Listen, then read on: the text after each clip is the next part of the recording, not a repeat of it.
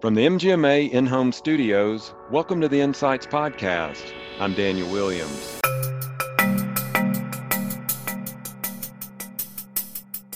For me, it was a matter of having uh, clarity of purpose and, and understanding what am I what do I need to do? What can I delegate to my team? And, and, you know, now my team is my doc health team as well as my you know clinical and administrative colleagues at, at Boston Children's and of course my family team. Um, and so having you know a clear list of you know who's responsible for what and knowing what was you know the prioritization was a big thing for me. That's Mike Doctor talking about the importance of having balance in organization in both his professional and personal life to help combat stress and burnout. We'll hear more from Mike in just a moment, but first, a word from our sponsors. MDVIP's fee-based wellness program provides a better, more personalized primary care experience for patients and physicians alike, while providing consistent, stable revenue to your practice. Learn how your group can increase patient satisfaction and loyalty by visiting mdvip.com slash patient loyalty. As a healthcare organization, you routinely check your patient's health. But when was the last time you checked the financial health of your business? Don't let bad billing processes keep you from your hard-earned revenue. CareCloud's free revenue cycle assessment uncovers billing mistakes so you can see how to claim every last dollar. Get your free assessment by visiting carecloud.com com slash assessment. Our guest today is Mike Doctor. Mike is co-founder and CEO at Doc Health and pediatric gastroenterologist and former clinical director of innovation at Boston Children's. Mike, thanks so much for joining us today. Thank you, Daniel, for having me. Now, before we get too far into some of the topics we're going to cover, uh, first tell our audience a little bit about your healthcare journey. Yeah, so, uh, well, first of all, my name is Michael Doctor, so you can imagine it started pretty early. Um, and I think there, there's some direct evidence uh, early in my life that I wanted to be a physician growing up. So I, uh, I kind of took the traditional healthcare, you know, journey in that I, um, yeah, went to medical school residency fellowship and you know, was thinking I'd be your kind of typical physician. Um, but really along the way, just um, had a lot of kind of entrepreneurial um, inklings. And I think over time that really became my passion. And so, you know, uh, not many people know this, but I, I took a, a year off between college and medical school and ended up um, working at JP Morgan in Manhattan and, and got some business experience knowing that I would never get back to business if I chose the traditional medical route. And so uh, you know, that probably was was a little bit of early inspiration to to really pursue some of the entrepreneurial opportunities within healthcare.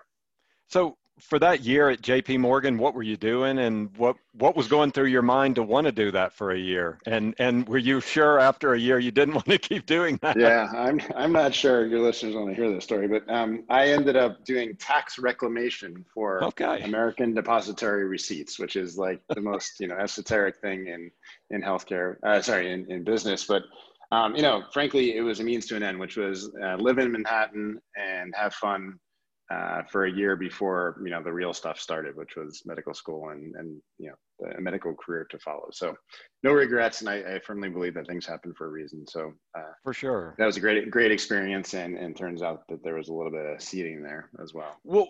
And I, I don't want to stay too long there, but I do want to kind of get that origin story. So, tax reclamation, did that correlate? Is there anything to that that uh, goes into that entrepreneurial spirit that you now show, or is yeah, that something that just grounded you in a business world where you can make good business decisions?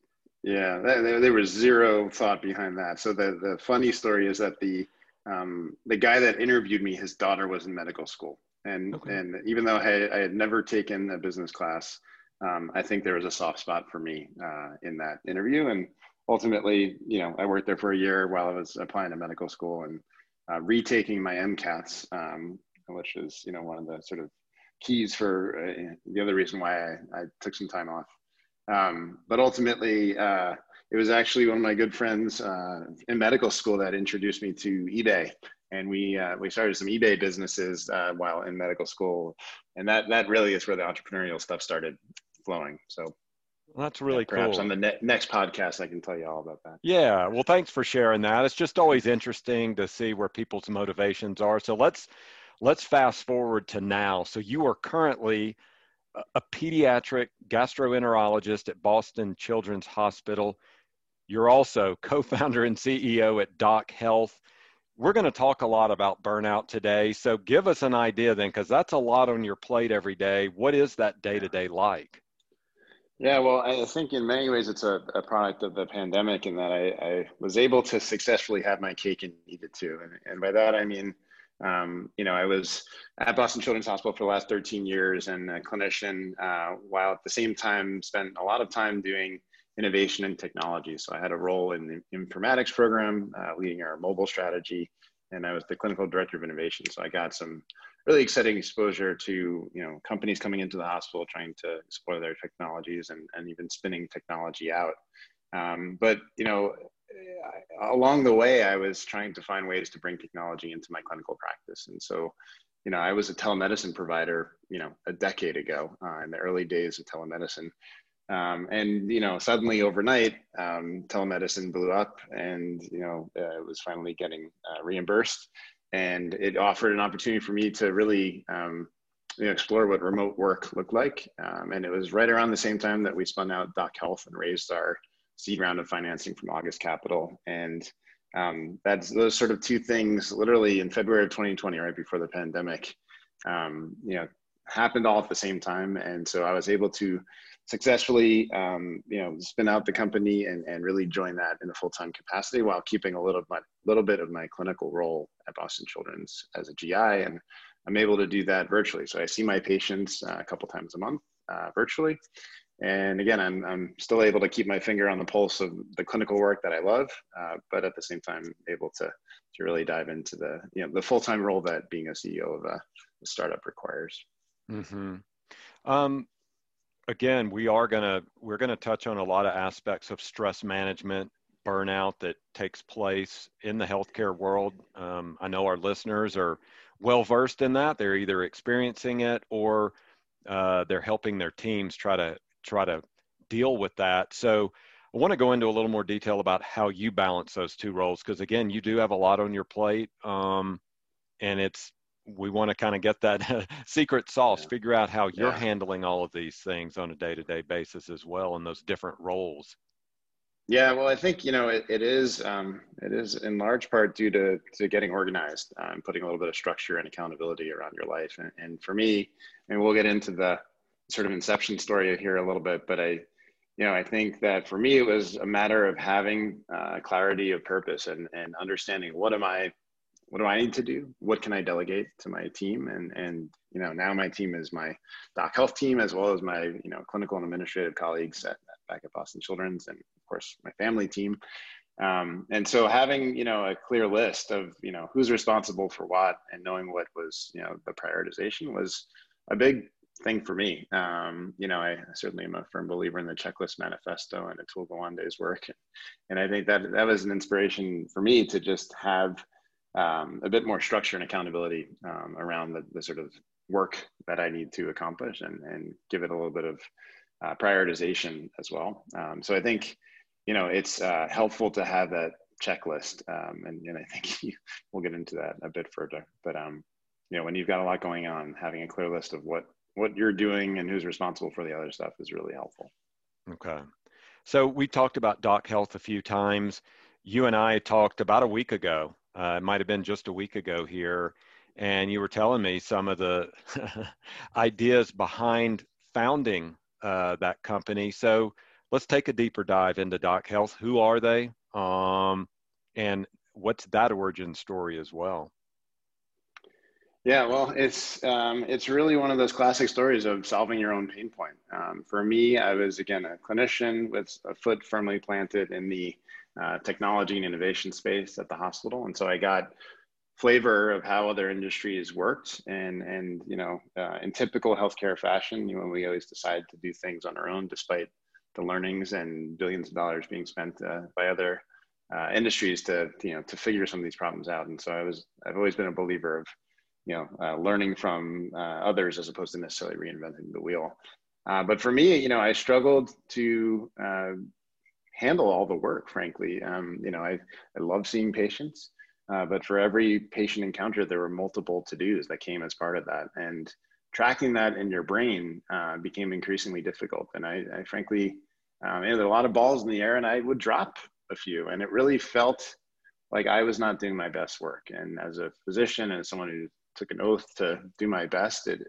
uh, you know, it, it, it was a difficult time for me. And frankly, I think that's part of the burnout and moral injury that people talk about is that, you know, the system doesn't let you do your best work and ultimately you know patient care can suffer and and ultimately the provider experience is eroded and all the other stuff. So for me i was um, you know kind of hit bottom in that regard and, and felt like i was getting increasingly frustrated emails from colleagues and patients you know hey doc you know can you do this? I've asked you three times now. And that that just felt like again um, was not my intention uh, it was you know my my hope and expectation was to take the best care of my patients and um, unfortunately, just the, the process and inability to kind of manage all the to-dos was difficult. And you know, again, at the same time, I was uh, managing a, a, very elegant shopping list with my wife. Um, and you know, when she was at the supermarket and I put bananas on the list, you know, when she was in that you know, produce aisle and she checked the box, I got a notification that she picked up bananas, and that was kind of just like this, you know, lightning bolt moment. It's like, oh my God, you know, I, I know exactly where she is and that she's done the thing that she needed to do. And, and, you know, there's that loop closure. And that, that's a concept that just simply does not exist in healthcare. And that was for me, you know, in addition to using tools like Asana and Trello and Jira to sort of manage our projects in the innovation program and, and other, uh, you know, technology efforts that we were doing. I mean, that just seemed like, wow, everyone knows, you know, what is what needs to be done, who's responsible. We can track it. We can have accountability and structure. And I was like, this is exactly what we need in healthcare. And I knew enough to be dangerous in that the electronic health records and all the clinical systems don't really handle that. So this sort of concept of like the work of the other half of healthcare, you know, this uh, administrative work that really doesn't have a home that lives on post-it notes and Excel files and emails, like that needed a home, a secure place to do the work and ultimately have visibility into where that process is. So uh, really, again, I was just trying to make, you know, the job of being a provider easier.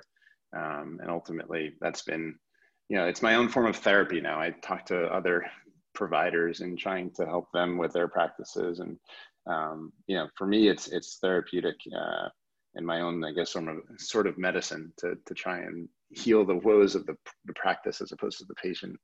Mm-hmm. So you mentioned some of the great platforms that are out there and communication uh, platforms, uh, Jira, Trello, Slack. Um, were there limitations then? Why not just go with one of those? Was was it is it HIPAA compliance? Is there something going on where you felt like I, I like these a lot, I use them, but no. I need something that's more customized for healthcare? Yeah, I mean, this is a good sort of uh, innovator journey story as well, because you know we used uh, a product called Wunderlist that was uh, bought by Microsoft a couple years ago, but it was this really simple to-do list, and this was the, frankly, the shopping list that I was using with my wife. Um, but of course, it wasn't HIPAA compliant, uh, uh, and at the time there was no HIPAA compliant task management, which is basically still the case. Um, and as a MVP or minimal viable product, as a way to sort of test the concept. Um, I got my clinical and administrative staff at Boston Children's to agree to use Wunderlist, but only use patient initials or use, you know, like ampersands and, and money signs instead of uh, letters, which is, you know, um, obviously not HIPAA compliant, but it was a way to kind of test the concept. And um, immediately we saw impact. Like, you know, people knew exactly where things were in flight and you know we were operating uh, far more efficiently and productively and collaboratively and that that was like again another lightning bolt moment or, or light bulb moment and you know so we tested that out for a while and within weeks we had completed hundreds of tasks just a small group of us and um, that was enough as a sort of again uh, early uh, prototype to say like this is something that we need to build. And and so of course hipaa compliance is essential foundational and, and table stakes in in any healthcare context. But beyond that you know what we've learned over this last you know couple years uh, year and a half in the wild since we spun out the company is you know there's so much that that is nuanced about healthcare. It's not just the security component which is obviously huge but it's the change management it's the understanding of the culture it's the understanding the systems and integrating with those things. So being part of the electronic health record or as deeply integrated as it can be is essential. Understanding the workflows of healthcare the, the actual roles and, and how people work and, and what is the type of work that they do and what are the systems that matter and how important automation is like that's that's where we've gone since. So HIPAA compliance is foundational and without that there's really no conversation to be had. But we've learned so much uh, since that time about how differentiated we can be and our, our laser focus in healthcare i think is what ultimately makes us yeah, quite different and important for, for healthcare Mm-hmm. One other thing on that, because when you and I did speak last week, we talked about the inefficiencies of email to be a, a project management system, and a lot of people, I'm I'm in email chains today that where we're kind of managing a project, and it's it's quite maddening. I wanted to get your thoughts on this because you've mm-hmm. thought a lot about email where it's good and where it's yeah. inefficient. Yeah. So tell us about that. Yeah, I mean, listen, email's not going anywhere, and I think um, I love it to a certain degree, and and we are slaves to it in in you know healthcare. Um, you know, the electronic health record obviously is where all the sort of orders and intents are placed, uh, but email is where we go, or even uh, the inbox messaging tools of the electronic health records really are just antiquated email, and and that is you know that is just no way to have visibility into a process to understand who's responsible for what step.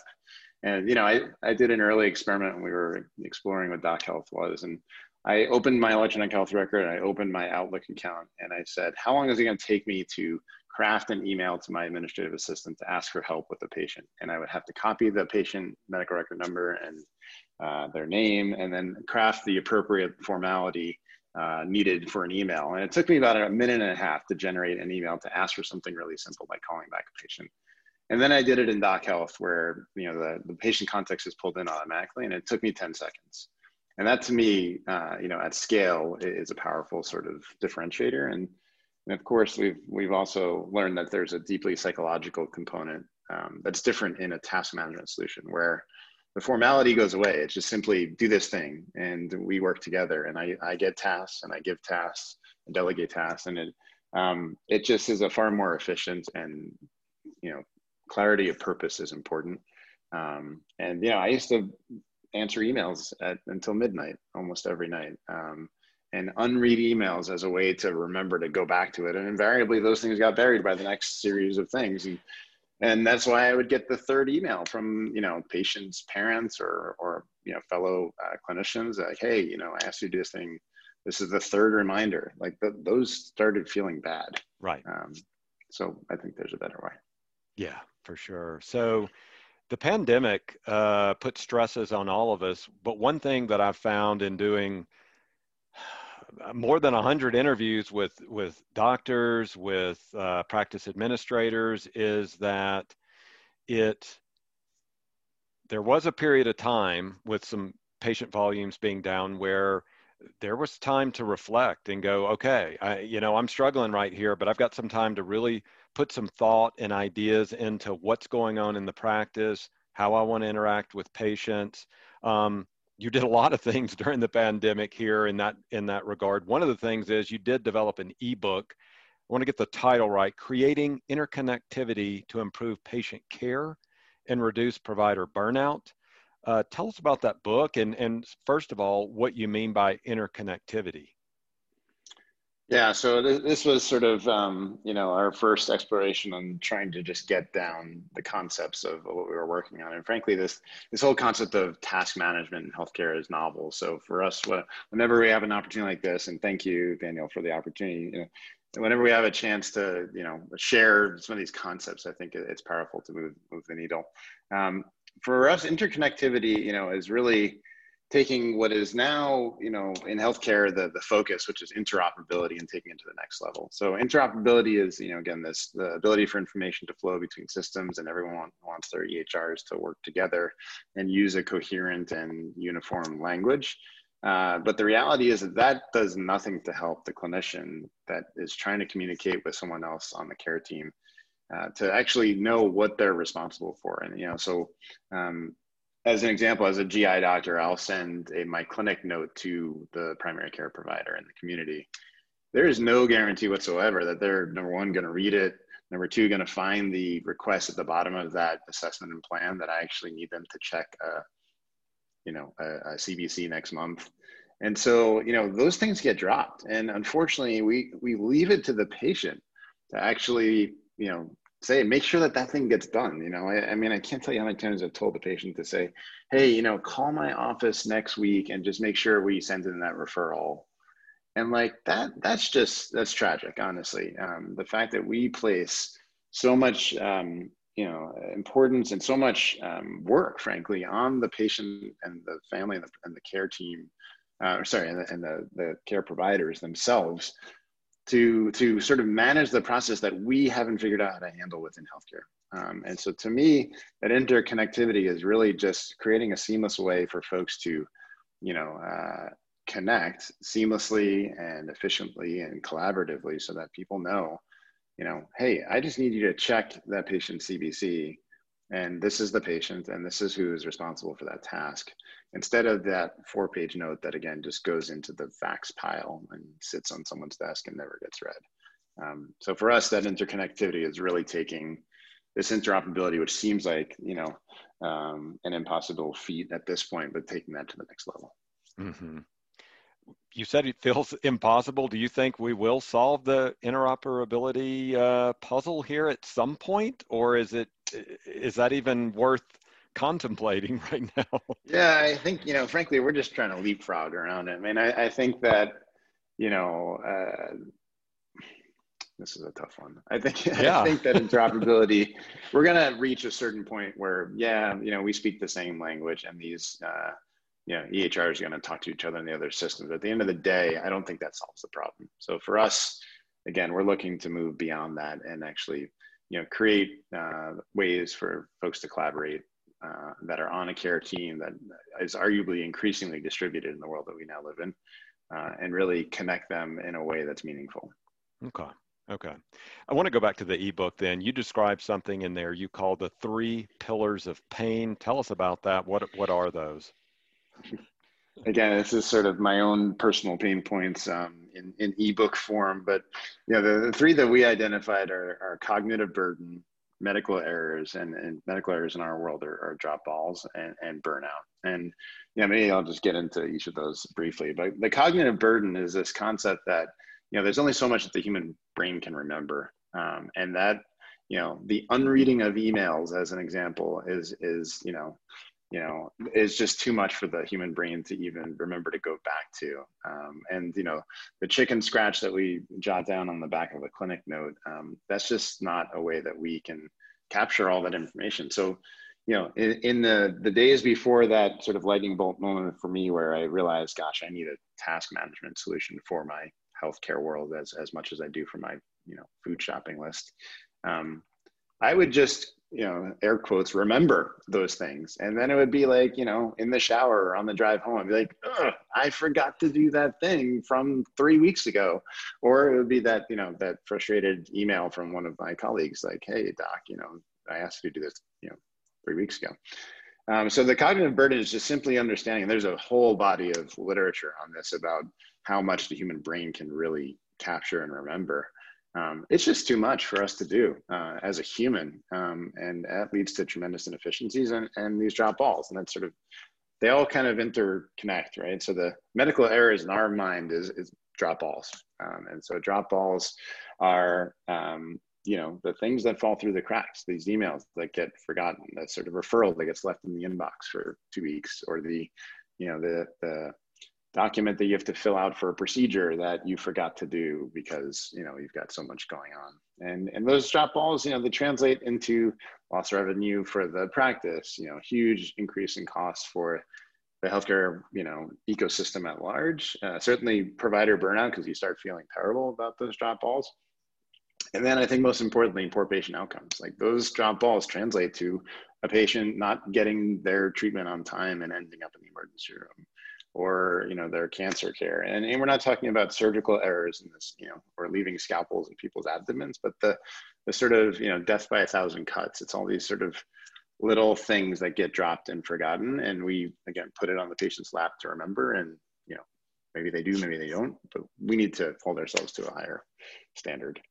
And then you know again implicit in that is the burnout piece. And i think physicians speaking as one um, get all the sort of attention for them being burnt out. And frankly obviously with with COVID and the pandemic, you know, there's there's a there's a true burnout in the sense of you know the the work that they're doing clinically and the sort of uh, incredible challenges they're facing, and that that is a the truest and most horrific form of burnout. But there's the you know there's the other piece which is just the again the slow burn of administrative um, burden, um, and I think that it's not just clinicians, it's it's everyone. It's the everyone on the administrative staff. It's you know the, the reason why the turnover is so high in an administrative role in healthcare is because it's a tough job and they have a lot of stuff to remember and track and they're given literally a post-it notepad and an excel file uh, as their form of toolings and saying here try and remember all the things you have to do for all the providers that you're caring for uh, so,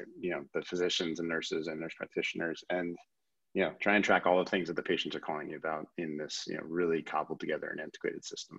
Mm-hmm. So those, um, those are three pillars of pain. I want to go back for a minute here because I'm listening to you. I'm hearing you talk all about the real pain points. When you were in med school, does administrative burden, are there courses on administrative burden oh, and that sort of thing? Yeah, so I wish I I wish I had teed you up for this question, but it, it's so important. So this is this is you know, at some point we'll have a foundation uh, that will, you know, support this sort of education in healthcare. It's so important, and it is not even remotely part of the healthcare education. So in medical school, you know, we always joke when I was in medical school, I talked about, well, they don't teach you how to run a practice. You don't learn business skills, um, eh, which remains very true. But I think importantly, we don't learn about teamwork. We don't learn about collaboration. We don't learn about systems and processes that you need to put in place to prevent all this cognitive burden and administrative overload and and burnout. Um, and so burnout, you know, certainly yoga is great and eating apples that you're given for free in the cafeteria is great, but that's not going to solve, uh, you know, the burnout problem. And I think, you know, we learn in medical school about primary prevention.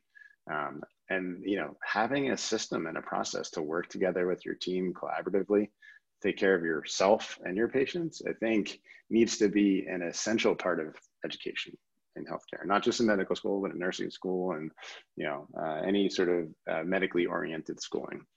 Yeah.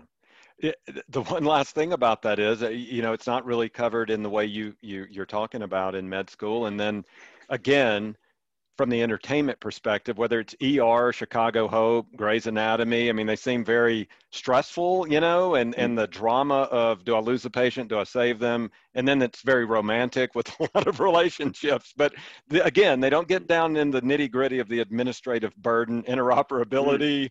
Um, you know, I guess that's just too boring to, to try to cover. Yeah, it's not very, you know. it's not very sexy, unfortunately. And, you know, I think the reality is, I mean, I, I went into medicine to take care of patients, right? Yeah. Look a patient in the eyes, to examine them, to take care of them. It is not to spend the bulk of my day on the electronic health record or, or you know, at night and a weekend managing email. And I think that is the sad reality of healthcare right now. And so, mm-hmm. really, in many ways, my mission is to help reduce a lot of that administrative burden by making it just more collaborative and, and more efficient through something as simple as you know a, a workflow management or task management solution. So for me, this is again, I'm still trying to solve my own pain. Um, I'd love to be helping other providers take better care of themselves and, and make it easier to take good care of patients. But yeah, the romantic sort of nature of healthcare and, and why we all went into medical school, nursing school, or allied health professional school uh, is really um, you know to take care of patients. It's not to yeah. do all this paperwork stuff. Yeah. Well, let's talk about that because one of the things you have been thinking about, not just during the pandemic, but even before that, is the, the idea of what you just mentioned, task flow management. You you've even been quoted as saying that everything in healthcare is a task. That's a really interesting way to think about it.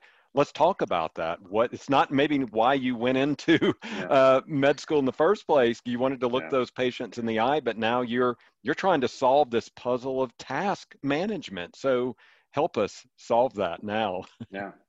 Yeah, it's certainly not the reason why I went into med school. Um, you know, I agreed though that everything in healthcare is a task and you know for us you know my day to day is you know refer this patient and call this primary care provider back or fill out this form or you know tell a patient to pick up a humidifier so some of these tasks are are you know internal to the work that i and my my office may need to do but then there's you know tasks that are given to patients and gosh it'd be nice to know when they do those things and certainly give them a, a clear to do to do list themselves but you know, it's all about that accountability and reliability and, and knowing who's responsible for what and ideally seeing when that loop is closed, when that thing is completed. And again, I mentioned earlier, but you know, putting the pressure on the patient, like, hey, we don't have a really efficient process of managing tasks. So would you mind calling my office next week and just making sure we did that thing that is essential for your healthcare? Um, and that, I mean, I can't tell you how many times we do that and, and how patients have to be such incredible advocates. There's something called a patient advocate. Did you know that? No. Um, and that's really, yeah, they, these are people that are hired to help make sure that the healthcare team does their stuff. Whoa. You know, it's okay. it's bananas. Um, and I don't mean to disparage that role. It's it's super helpful to navigate the the painful healthcare system that we live in because we're not reliable. Uh, you know, we get trained on this concept of high reliability in healthcare, where we, we need to be highly reliable, just like you know the uh, the you know pilots and the aeronautical industry and you know we are far from that um, certainly uh, our surgical colleagues are wonderful about their surgeries and their checklists uh, but that hasn't come into like the traditional medicine uh, role and managing all the to-dos that are part of that and so it is the end of the day it's all tasks and we just need a better way to manage it other than you know the clinical system like the EHR or post-it notes Mm-hmm. Well, you're developing ways to uh, develop and manage the tasks, but um, you also have to measure it. I mean, that's that's so important with this MGMA audience. We, you know, we're known for our data. We're measuring yeah. what's happening in those practices. Um, another uh, term that or phrase that you provided for me was that data powers decisions and tasks power data. Talk about that. Yeah, I mean, I, again, it's amazing to me as we sort of you know explore this world of task management in healthcare that again all the work of healthcare, you know, the, the work that your your audience is largely responsible for, uh, is happening in analog systems like email and post-it notes and Excel files and you know a, a paper checklist that lives on one person's desk. And so, you know, you, you can't change what you can't measure. And and the reality is that all that work is done in a non-digital, non-collaborative form. And it all ends up in the wastebasket in one form or another. And so nothing is learned. There is no process improvement. There's no quality improvement. Um, and ultimately, we can't surface where our bottlenecks and inefficiencies are. So for us, taking something as simple as an administrative workflow, like onboarding a new patient into a practice or you know, referring a patient or pre-procedural whatever, um, if we do that in a shared task list where everyone knows who's responsible for what, we've got time and date stamps on every step of that process, and we've got structure and that we know, okay, these are the eight or 10 steps that we want to do every time because we want to be a highly reliable organization.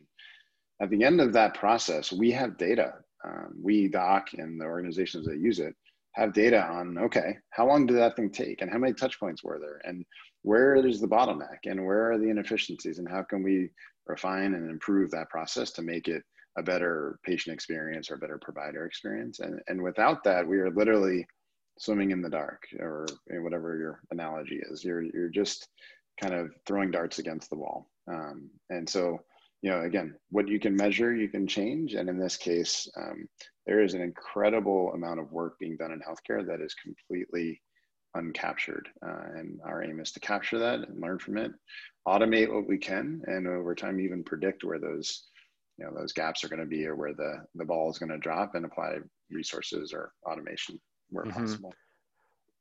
you got into this this entrepreneurial world by having to live through it and that administrative burden when you're looking at that data and measuring it now is there anything that stood out to you anything that either justified you know that you put all this work into it to go yeah this is happening or anything that even surprised you that's occurred in the data about some of these gaps some of these inefficiencies that are taking place yeah, I mean, I, I, think the sort of resonant message so far, and you know, it's early days for us, in all honesty, um, but we're excited about the work that we're doing and and, and empowering you know uh, practices and organizations to to give them the data and the insights that they need. But you know, for me, I guess um, it should come as no surprise that this kind of mirrors real life, and and by that I mean clinicians are often you know popping into the platform uh, to check on things, and so this sort of for me, it was always like I would, um, you know, I tell this story a lot, but I, uh,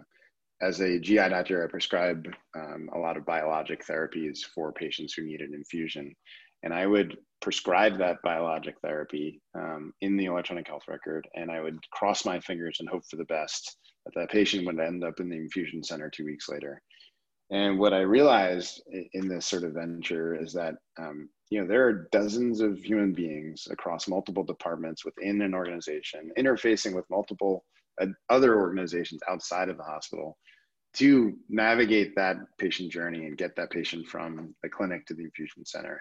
And with all the appropriate insurance approvals and you know tests and things that are needed to get there. And and at the end of the day, there's no, you know, no doubt that balls are going to drop or things are going to fall through the cracks because there's just so many handoffs and so much antiquated technology. And so, for us, you know, it's um, it's seeing that you know the clinicians they want to see where that process is in flight when they get that call from the patient and they're wondering the patient's wondering hey you know uh, jimmy's getting sicker where, where are we at with that infusion process I would say I, I have no idea. Um, and I'm hoping that my admin knows. Can you maybe call the office and see what they know?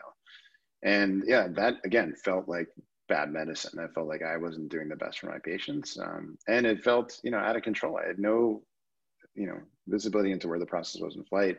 I had no control over it. Um, and so, you know, I think what we are seeing now with the data is that the administrative folks whose job it is to sort of make sure all those boxes are checked now have a place to do it securely where everyone has visibility on where the process is in flight who's responsible for what step um, and a clear process diagram that says okay these are the things that we need to do each and every time to be highly reliable um, and you know the, the clinicians may may not be doing all that work but they have visibility into it and they can activate it in a way that um, you know, reduces their own administrative burden. You know, fumbling through your reply all emails to find where that process is in flight and figure out like, am I am I supposed to do something? Do I have to call the peer to peer, or do I have to do the letter of medical necessity? Like, having clarity of purpose um, is powerful, and so I think our our data mirrors that nicely, and I'm hopeful that you know as we do this more and more, we'll we'll learn where we can apply automation and, and efficiencies. Okay. I have one more healthcare question I want to mm-hmm. ask you, and it's another concept I understand that you feel very strongly about, and that's that everyone is a provider. Um, what do you mean by that? Yeah, I hope this isn't like a uh, a controversial topic, but you know, to me, you know, I as a physician, I, you know, I think I, we're always anointed with this concept of being the provider. But to me, this is a team effort. You know, healthcare is a is a team teamwork job. And I think we're we always look at this in a dichotomous fashion. There's the there's the clinicians and then there's the administrators. And to me, the administrators, you know, they could go and work in another role in a non you know, academic medical center and probably make more money and probably have a less stressful job. But they do it because it's important. They do it because they feel like they can have an impact in patient care uh, and in patients' lives. And I, to me, I think it's important that everyone, you know, works on the same platform and has visibility to you know the process. And so to me it's not just sure i'm in a clinic and examining patients and providing care in that respect but the folks that are you know working their tails off to get the prior authorization all set or the answering the phone calls and dealing with you know frustrated families and patients you know they're providing care in a, in a perhaps different way but all with the same mission. So to me everyone deserves that you know that respect and that um, you know uh, declaration that we're all providers, and thereby we should all be on the same platform working together. There shouldn't be a clinical half and an administrative sort of cobbled together set of technologies. Okay. Well, I want to end with a more personal note from you. Um, you've been talking a lot about these administrative burdens um, and then platforms and efficiencies to help ease some of those burdens. But then there's, you know, getting away from the job because that's needed too. Uh, you've got a lot on your plate. You've got, you know, a company you're running. You've got your practice. Uh, you speak, you teach, you do all these other things. But when you get away from all that, what are you doing? That's something you're passionate about. That's a hobby. That's anything about that that's not related to medicine that you love yeah. to do. That just kind of brings you joy in your life. Yeah, well, certainly family uh, is the most important to me, and I think uh, this is one of the challenges of of being a busy physician and uh, was was finally time to you know spend quality time with your family. And I you know again frustrating for me and part of the the pain was you know managing all the emails and just not having time to do the important stuff. And so for me um, it's spending time with my kids. I have three young kids.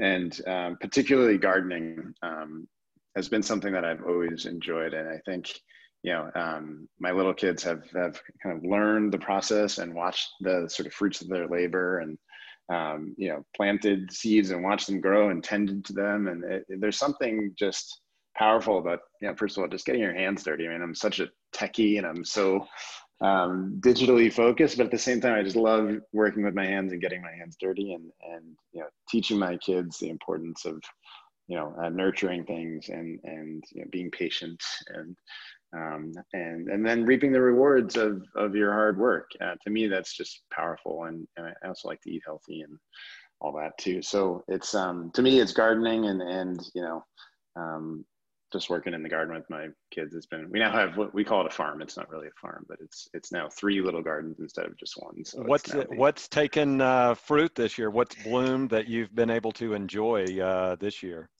We've done uh, our cucumbers did really well this year, so there's a lot of pickles. My kids love pickles, and then my my nine year old is obsessed with anything that is spicy, and so we grew habanero peppers and made our own habanero hot sauce. Uh, so that was that was a new entry this year, but um, uh, certainly enjoyable for everyone, and uh, uh, they're actually quite easy to grow, just for anyone who's listening. That sounds wonderful. We'll have to get some recipes from you. Well, Mike, thank you so much for joining the podcast and just sharing this journey and this story with us today. Thank you. It's been a pleasure. I appreciate it.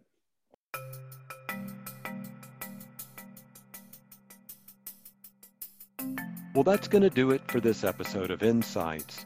Thanks to our guest, Mike Docktor. You can learn more about the work Dock Health is doing and book a demo of their platform at dock.health slash MGMA. Also, thanks to MDVIP and to CareCloud for sponsoring this week's show. CareCloud's free revenue cycle assessment uncovers billing mistakes so you can see how to claim every last dollar.